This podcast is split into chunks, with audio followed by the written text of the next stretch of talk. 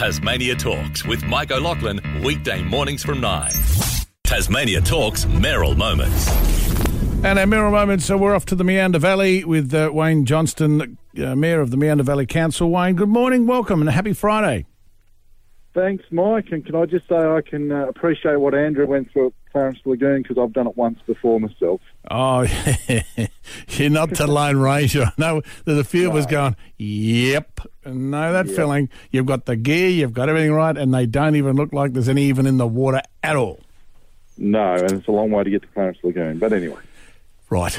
We shall, we shall move on. And what about an update on the Meander Primary School? Uh, because I remember that you did put it up for a community, uh, a bit of an information session, if you like, back in August. And what happened with all of that and the update? yeah, certainly. So we had um, between 50 and 60 people come along to the drop-in session, um, range of views come forward as to what their thoughts were with the process going forward for the Meander Primary School.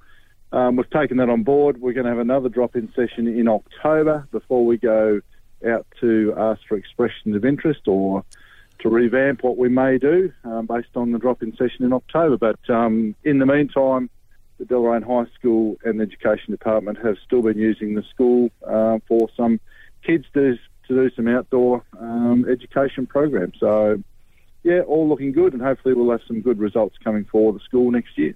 Okay, well, it's still sort of like a watch this space.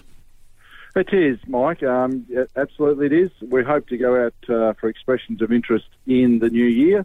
Um, but again, uh, the feedback we got from the community at the last drop-in session is um, prompting us to have another drop-in session for another couple of hours to Sure. sit with councillors and staff and um, yeah, tell us their thoughts. And uh, you've got a brand new councillor. We have. So we've got uh, Michael Friedrich from, or Frederick as he as he likes to say, from the Spring Spring Spring uh, Springfield Deer Farm out at Mole Creek. So um, yeah, with uh, Frank not um, retiring, resigning, I should say, from council, yeah, Michael has been anointed as another chosen one. And listen, a very important one. The uh, you obviously you're aware the Ashley uh, Youth Detention Centre set to close, um, and and being in you know in a spot people are used to it. Do you think the Ashley site should now be considered for the Northern Prison? I think the state government should consider all options, um, and I've got to be careful there, Mike, because if it does come through as a planning item for council, then um, I can't really have a view beforehand, yes or no. So, hence my caution to to say that. But I think the state government obviously needs to consider it. I mean, it's you know, you can see that it's been used as a, a facility to hold young people in the past, um, and I think they would get far less grief by looking at that site as compared to the uh, Brushy Rivulet site on Birralee Road. But slightly cautious in uh, anointing that project for the state government. And understand. Thank you for pointing that out. I do appreciate that. And uh, but, but the thing is, um, I can honestly say that I mean the the the, the surrounding, you know, the the homes, the sur- the people living in the region in Deloraine, all around the area, they know that they're used to it. I mean, it, it obviously, you know, people working there bring in money to the town.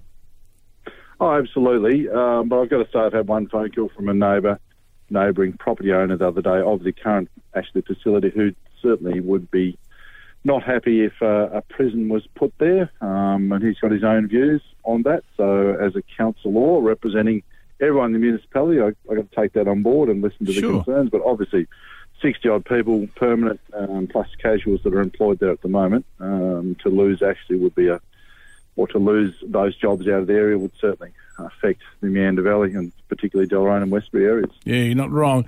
I've got a question from uh, from a listener, if you don't mind, Wayne. Ronnie from Selbourne called with a question for the mayor. He says, I own vacant forestry land with no dwelling on it, and I still get charged $100 for tip fees in my rates. Why is this? Says Ronnie from Selbourne. For you, Wayne?